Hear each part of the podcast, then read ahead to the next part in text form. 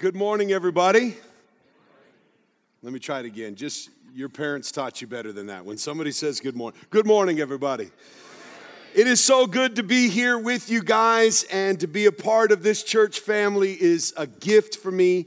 And uh, I love Redemption Gilbert. Let me tell you a little bit about myself. I am uh, deeply in love with Jesus. Jesus has totally changed my life. I am so thankful for the work of the gospel. Love being in union with Him. I'm also married to this beautiful lady over here, Dana Daly, and uh, I get to father five kids, and so I'm thankful for that. I pastor at Redemption Alhambra and a part of the executive team, Surge, all these kinds of things, just all these uh, jobs that I have to do to support five kids. Uh, no, just th- I, I'm so thankful to be a part of it. Just a little bit of a warning. I feel like I have to give it. I can already tell with looking around the room, I have to give it. I get a little bit amped up when I preach, okay? I get crunk, is what the kids call it, okay? Now, I will say this is that um, when I do, I'm gonna ask you to do something that just I'm giving you the opportunity to operate in love towards a brother. We are family. Redemption Church is a family. Every family has a crazy uncle. That's me. The good news for you, the good news for you today is church, one week is all you have to put up with me. And next week, you get to go back to all the boring preaching you're used to around here, okay? So uh, I, am I'm, I'm so thankful for Redemption Church. I will tell you this I've, I, I've planted uh, our church, we planted 20 years ago, and uh, got to become a part of Redemption Church seven years ago. And it has been a great joy for us to bring our church into this family and to be a part of this family. I, I, I, say this, sometimes we think love in such a way, we'll talk a little bit about it, that we just don't see the bad stuff in each other. Anybody who understands love knows that's not true. Uh, if you've been married for a long time, you end up falling in love with the things that are just unlovable in somebody. Redemption Church has many parts that are strange, that are strange and broken. But I'm going to tell you, I love even the broken parts of Redemption Church.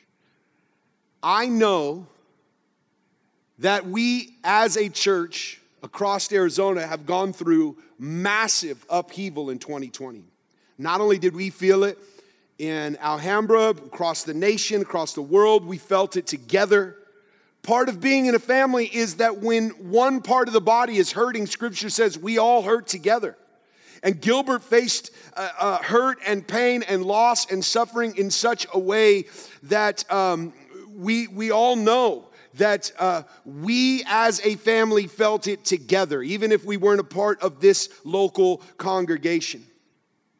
And last year, as a part of the executive team in this church, I got to experience walking through closer than I ever have before with the elders here at this church. And I, I just have to tell you, I could not be more proud of your elders and leaders at Redemption Church Gilbert. I had more meetings and we've, we've never had meetings. They, they, your elders love to eat peanut butter to- toast at six in the morning. So I would drive all the way out here and get to meet and eat some peanut butter toast. And God used these men and these leaders in such a way. And Paul Artino is an incredible pastor and the man for the leadership of this job. And I'm so thankful for Paul. And I have to tell you this too there is a great impact on my life, far beyond than I could express, that Tyler Johnson and Haley and this family has had upon me. I feel so blessed to have watched them walk through this last year and see the things that they have faced. Unbelievably gifted man and, and family. And I'm so thankful for, for Tyler and Haley. The leadership that we have in this church blows me away. But I will say this Gilbert was a huge part of the history of Redemption Church, a huge part of it.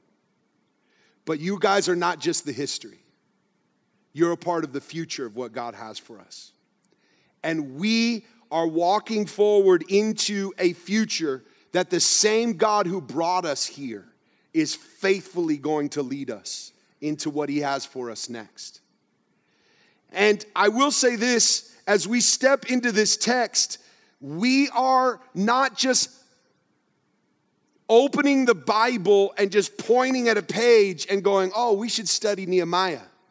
I'm telling you, God has led us to Nehemiah so that we could, as a church, begin to see what would the spirit of god be saying to us. Now i will say as much as i love paul artino paul artino gave a man who hasn't preached in six weeks nehemiah chapter 10 through 12 which is basically handing me a contract and saying hey preach this contract to the people and make them excited about it it has names, just people's names.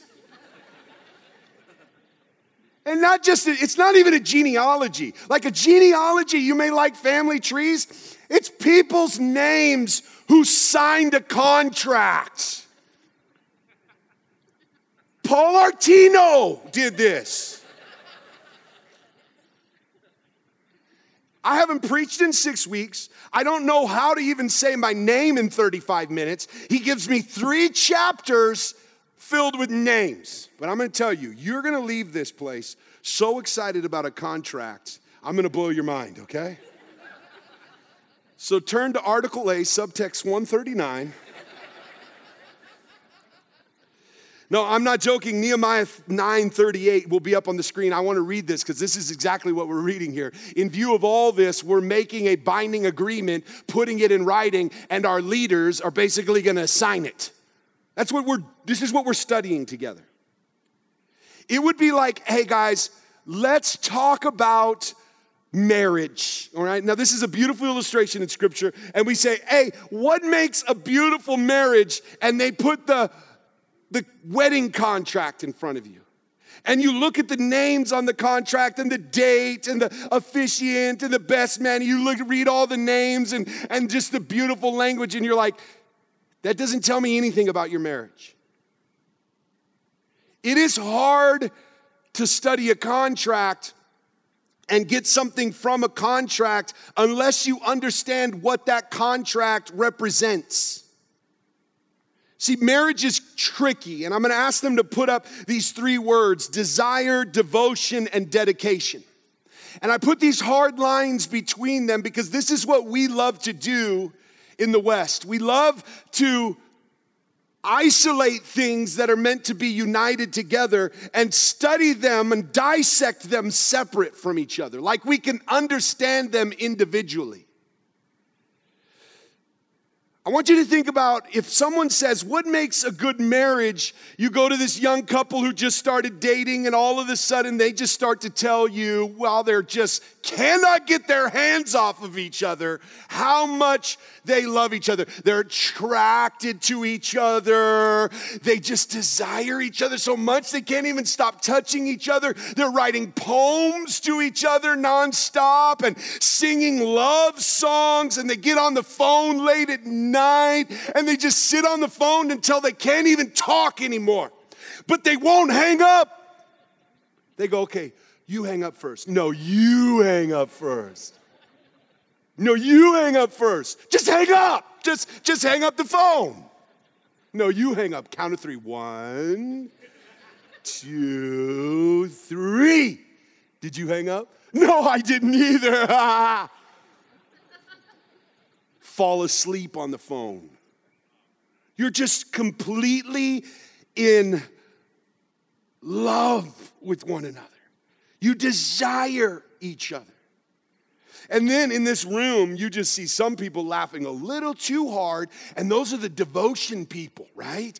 They're the ones who just go, No, love is all about commitment. It's all about just keeping what you said. Look, look at my relationship. I have never cheated. I've never done anything wrong. I've stayed faithful. I've paid her bills. I've done this. I don't know why my guy sounds like a smoker, but he definitely has a deep, raspy voice. You know what I mean? Just he, I do all this, I do this, I do this, and you're like, yeah, but do you like her?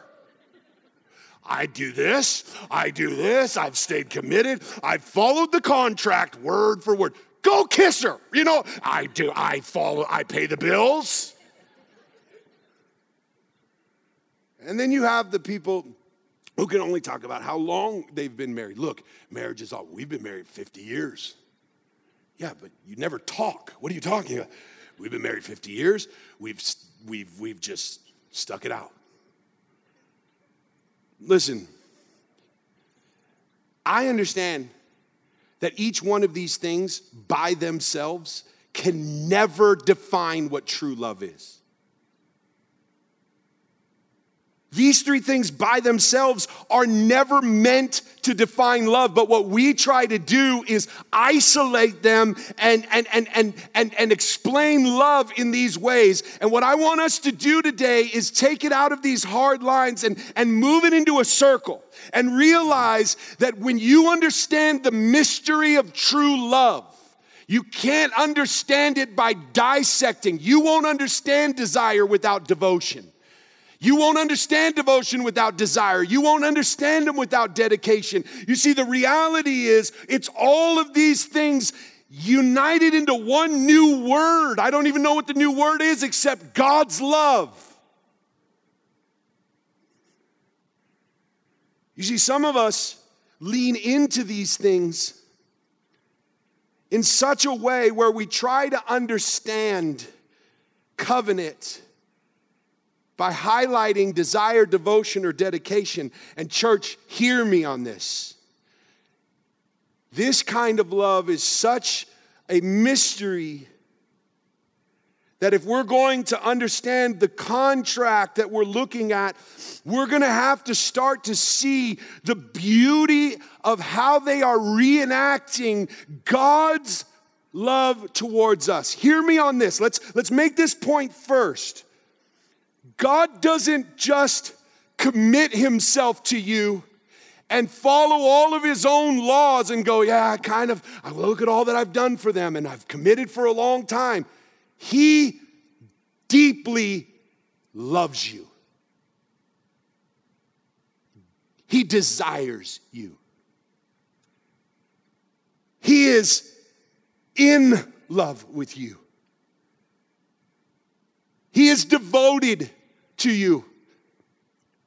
He is faithful to his commitments to you, and he has done it forever, and he will do it forever. What makes God's love so beautiful? And some of these things are hard for us to believe. Some of you are struggling with one of these points. I know there's no way he can desire me. If you knew all the things that I've done, he, he, he tolerates me. He, he, he's committed to me, but he just puts a bag over my head and just says, I don't want to look at you. You won't understand God's love by isolating any of these things, and you won't understand what you're called into by isolating into these things. So, chapter 10 verses 1 through 28 is literally just a bunch of people's names. Okay? And all of these people, what they're doing, if you'll let me carry this illustration, they're putting their name on a contract. They're not just saying, We love you, God. They're signing the marriage covenant. They're not just saying, Oh, you're so cute, and uh, writing poems. They're writing their name on a contract saying these three things. And if they could go on the screen in their covenant renewal, here's what they're saying We're not gonna marry any other. Isn't that amazing when you get married? You say, I'm only going to stay committed to you. Yeah, but just think of all the others I could have had. No, this is faithfully committed to you to be distinct people. We're going to be different. And what are we vowing? We're vowing to follow His word. And we're committing to be generous and to care for the temple. So they're saying, look, we're gonna, we're gonna stay committed, we're gonna follow your word, and we're gonna give our own money. How many of these things freak somebody out when they're gonna get married? I gotta stay faithful to one person, I gotta listen to them, and I gotta start paying my own bills. You see, the reality is, chapter 10 is a picture of what faith is. Faith according to scripture, is not just mentally ascending and saying, Yeah, I believe God exists. Listen, what kind of love is it if we just all are acknowledging God exists? Like, it's not truly that big of a deal if your wife comes to you and say, Do you love me? And you just go, I believe you exist. Acknowledging God's existence is not faith. He exists whether you acknowledge it or not. Faith is covenantally hearing. Faith comes by hearing and hearing by his word. And faith is acted out upon and they are taking responsibility. Just think about this. For years now, 52, I don't know that the whole time, 150 years, there's a lot of conversation about how long, but let's say 50 years. For years now, they have been worshiping on the Persians' dime. The Persians have been paying for them to worship. And in this contract, they're saying, we're going to be generous and pay for the temple. We are going to carry the load. We're taking responsibility. Not only do they desire it now, they're devoting to it. So, chapter 10 is a contract that is a picture of their commitment, devotion, and faith. And many people love to talk about how much they love Jesus. And I think that's beautiful. Don't lose it. Be passionate. Be loud about it, be write poems about it, love on Jesus. I don't have to tell you that'll wear off. I don't want to hear that. I want it to stay. But devote yourself to him. Commit to him. They're saying we're going to carry the cost of this. This is growing up, church. Then, chapter 11, I want to put up on the screen verses 1 through 2, and I want you to see that now the leaders or the people settled in Jerusalem, and the rest of the people cast lots to bring one out of every 10 of them to live in Jerusalem, the holy city, while the remaining nine were to stay in their own towns the people commanded all who volunteered to live in Jerusalem. Now, I want you to see what Nehemiah is doing. They've rebuilt the temple, but they're still living in a city that is destroyed. They rebuilt the walls, but they're still living in a city that is destroyed. And the city is empty. So they're going, hey, thanks for helping us rebuild the walls and the temple but who's going to move here? Who's going to leave their homes? Who's going to leave their jobs? Who's going to leave all of their stuff that they've built up for the last 50 years? And who's going to come and move into this city and repopulate here? And only some volunteered. So then they said, All right, we're casting lots. And one out of 10 of you is moving here. Your name get drawn and you go, okay, I'm moving here. But look at what the last line says. He commanded all who volunteered to live. You're like, well, they didn't all volunteer. Some of them just got their name pulled out. You see, sometimes we mistake what volunteering means. There is a I will go, and then there is a God's telling me to go. And either way, whether you volunteer or whether you volunteer, you're volunteering. The reality is, this is what they saw. If whether I wanted to go, God is telling us to go, And we are going to, in chapter 11, is another list of names, Paul Artino. But here's the names of the people who left their homes, who moved away from their houses, their jobs, to come to a city that was run down and say, We are in to rebuild. You want to know what that sounds like? Leaving and cleaving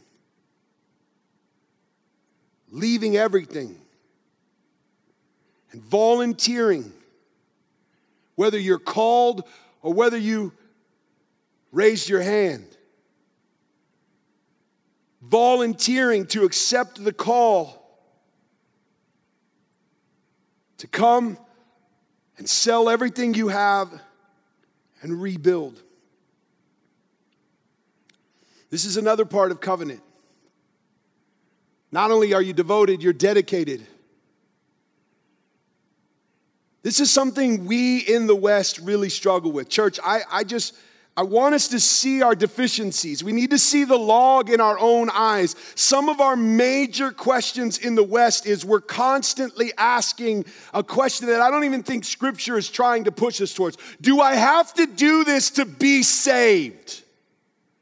We're constantly in an identity crisis. All I want to know, what do I have to do to be saved? And because we're constantly asking this, we're constantly putting things in like we can earn our salvation. Like if I do this and I do these works, I can earn my salvation. And we, as good reformed brothers and sisters, know it is by what? Grace. You should have said amen. You should have yelled grace. Grace. That was your spot, church. We're not saved by works. And sometimes when we get to texts like this, we get nervous when we talk about devotion and dedication because we are only answering one question. Like all God did for us is just to save us. But notice this these people were not asking a question of salvation. They have been saved. They have already been redeemed and brought out, back out of their exile into this new Jerusalem. They have been saved. What are they talking about now? Rebuilding, repopulating, returning. And what this requires is looking at God's faithfulness and how He has continued to be faithful and seeing that not only as something to be thankful of, but something to be called to. His faithfulness calls you to faithfulness. His dedication calls you to be dedicated.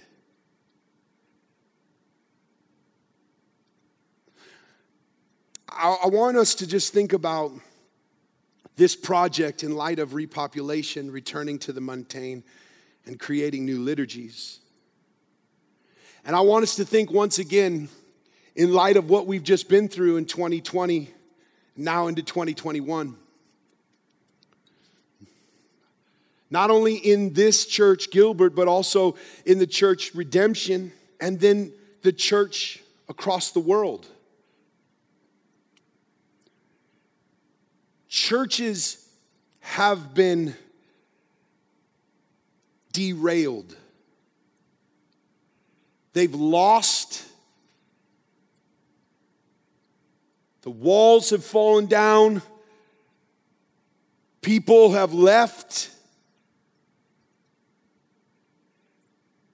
There is tons of research on the repopulation of church, and many of us look at churches and see the crisis that it is going through and can, can relate. I planted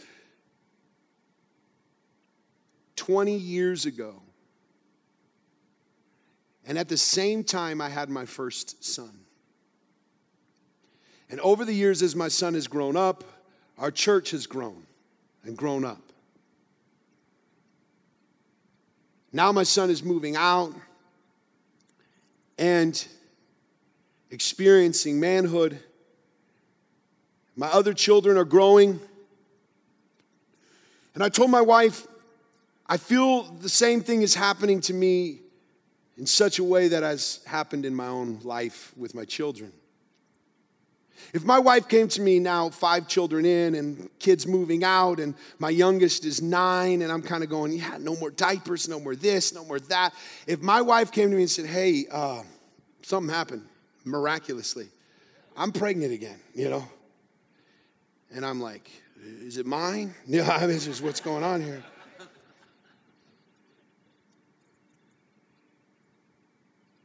I would do it. I would be excited about it.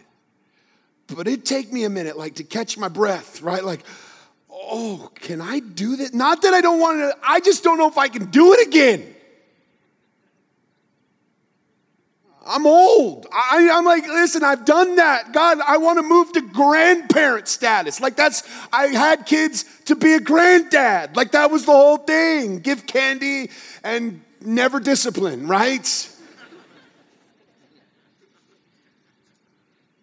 I want to move into that. I'm, I'm done with this. And then I got to volunteer again.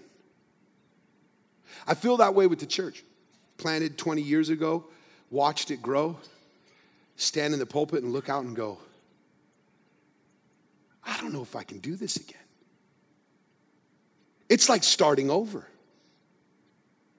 As a pastor, it's like, I don't even know who's here. I don't even know who's members. I don't even know who's on the list. I don't even know who's volunteering. I don't even know if we could pull this service off.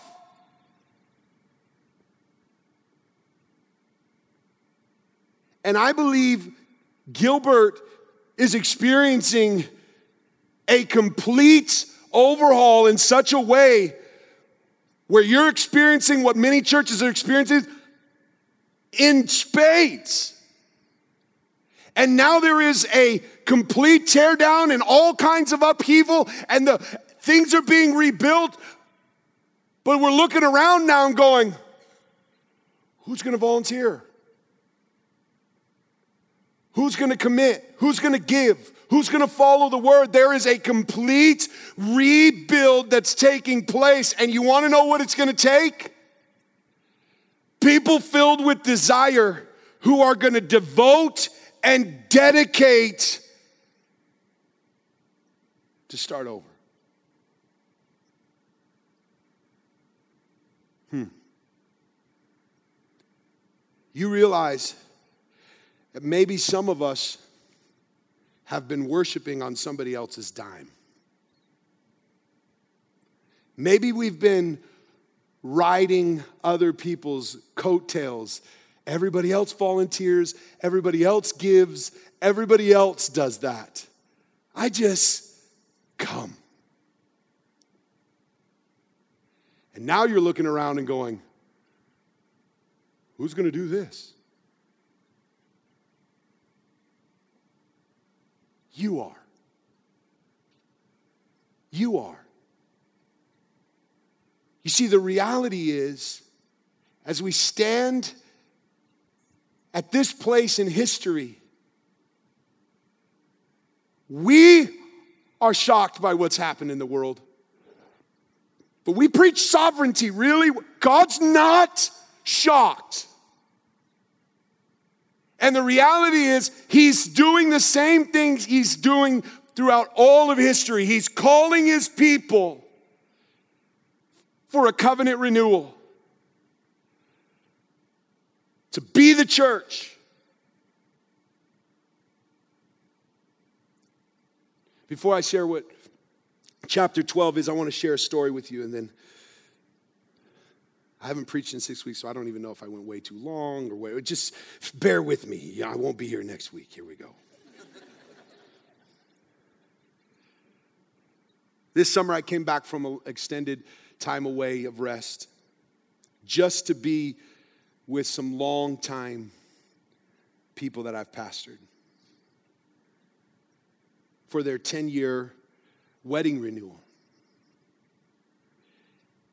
And I wouldn't normally do this except of how important it is because of how many years I've pastored this couple in different seasons. I knew them when they weren't married to each other. They were in other marriages, I knew them in their addictions to drugs and alcohol. I knew them in all of their brokenness and watched God faithfully work and redeem and save. Then I knew them when they got married, and I told them, I don't think you guys should, right? Like you. They got married, and within six months, I get a call from the husband saying, My wife's pregnant, but not with my kid. And right then I could have gone, told you, I told you.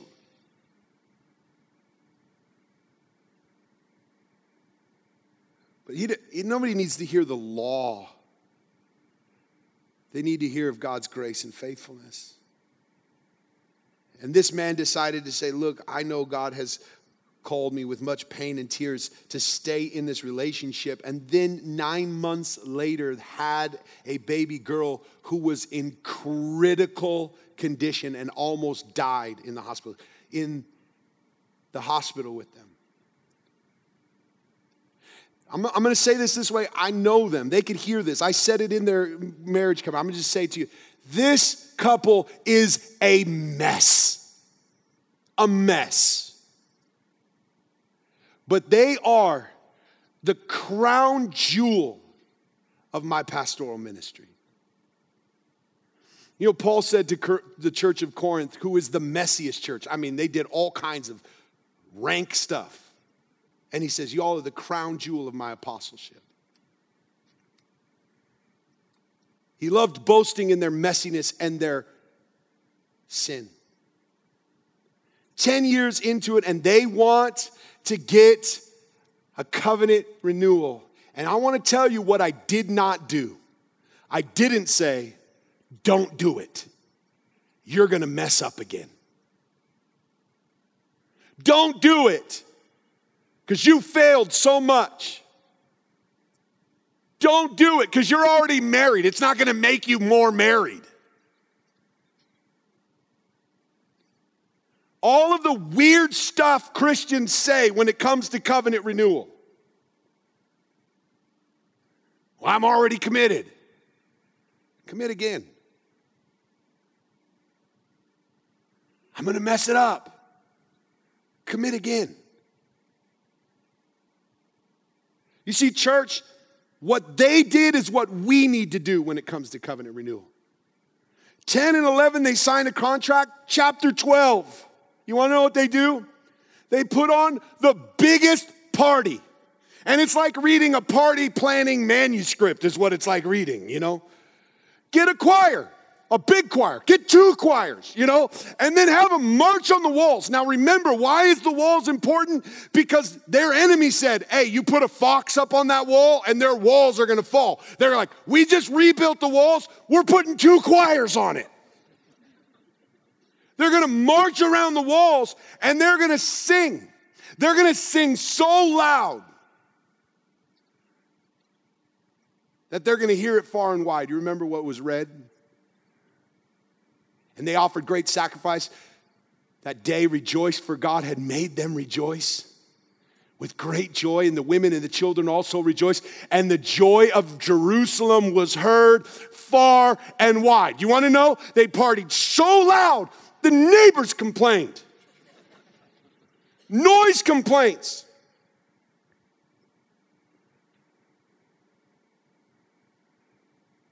You want to know what they didn't do? It's what we do in the West.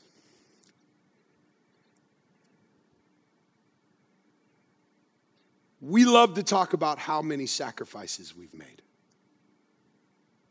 Look at all that I've gone through. I moved away and I rebuilt the walls. I got to get back to family. I, I, I, got all these kinds of things. Look at all the stuff that I've done. Look at how hard it's been. It's, really, it's been a really tough year for me. We love to boast in our sacrifices. And we want everybody to know across the world that our lives are hard too. We love to boast in how much cost something is. Hey, man, nice sweater, $7.99. You're like, why did you tell me that? I just said nice sweater because I want you to know how good of a deal I got. That's why. The cost of something is so important. We want everybody to know how much we have paid. And there is a temptation when you've gone through a year like what we have gone through, you want everyone to know how much you've paid. And that temptation is not what Jerusalem wanted to fall into. They didn't want to talk about, hey, I came and rebuilt these walls. I came and put in work. I came and, you know what they did? They put on a huge worship service because they didn't want to fall into the temptation that they rebuilt the city. They wanted to sing of how God did it. And the reality is, if anything that they have done and anything that they have participated is nothing compared to what God has done and how faithful He has been, and they want to get a choir and get noise complaints so everybody can hear, look what God just brought us through. And as long as we continue to go through identity crisis on whether or not we have to do this to be saved, and as long as we continue to go through boasting in our sacrifices rather than boasting in His, we're going to miss how grand God's redemption actually is.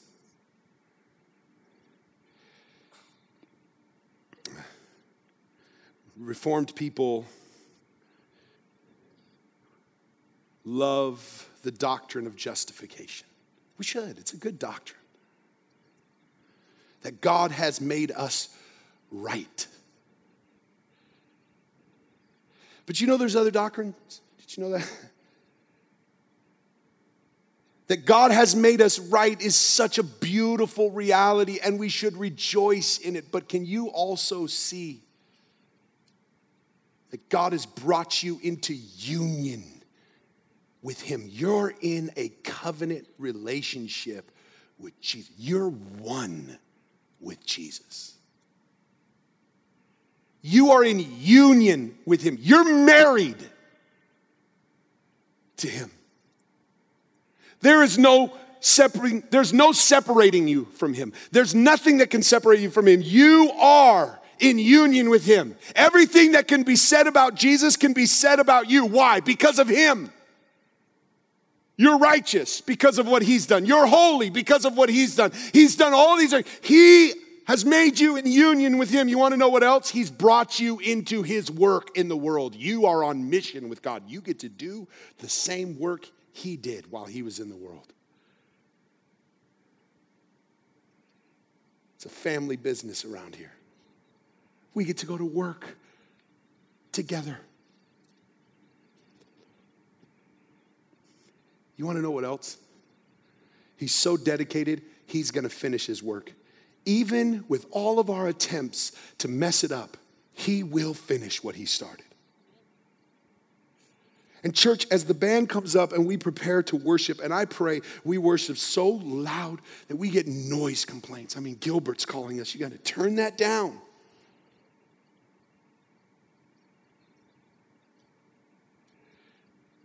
I want us today to recommit to being the church and to stepping into what God has called us into. Maybe some of us have to volunteer because we want to, and others hear God calling and we say yes and we volunteer. We jump in. There's so much that the church needs to do in repopulating in worshiping, in gathering. And it's time for you to sign the contract and dedicate. Not because you think it's going to save you, but because you are saved. Because you're dedicated to the one who's been dedicated to you. There's work to be done. And God's called you and me to do that work. And I look around this room and I see so many young people and I see so many young families and I see so many who are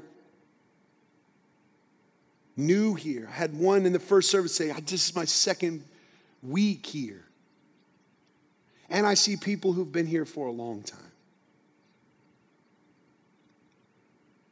But you know what I see? The same God who brought you to this place and through what we've been through is taking us into a bright future. How do I know that's true? Because he keeps doing it over and over again. And I want to be a part of all that he has for us. Father, we thank you for your work, for your spirit, for your power.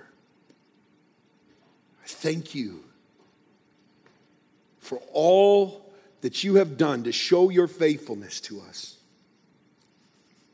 We celebrate today not just because you've changed our actions, but you've given us new desires. You've made us to love you.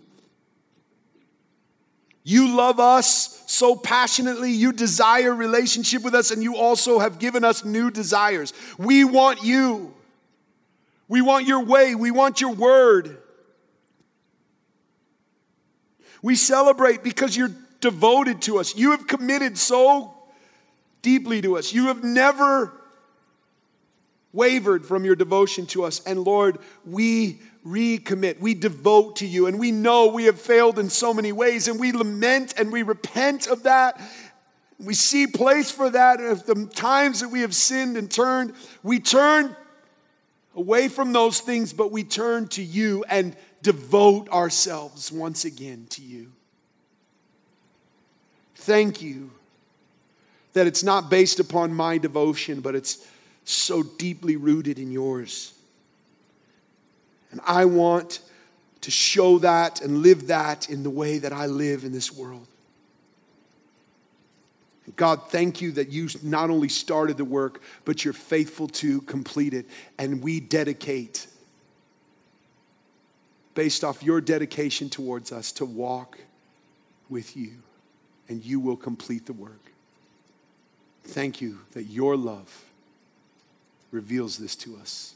In Jesus' name, amen.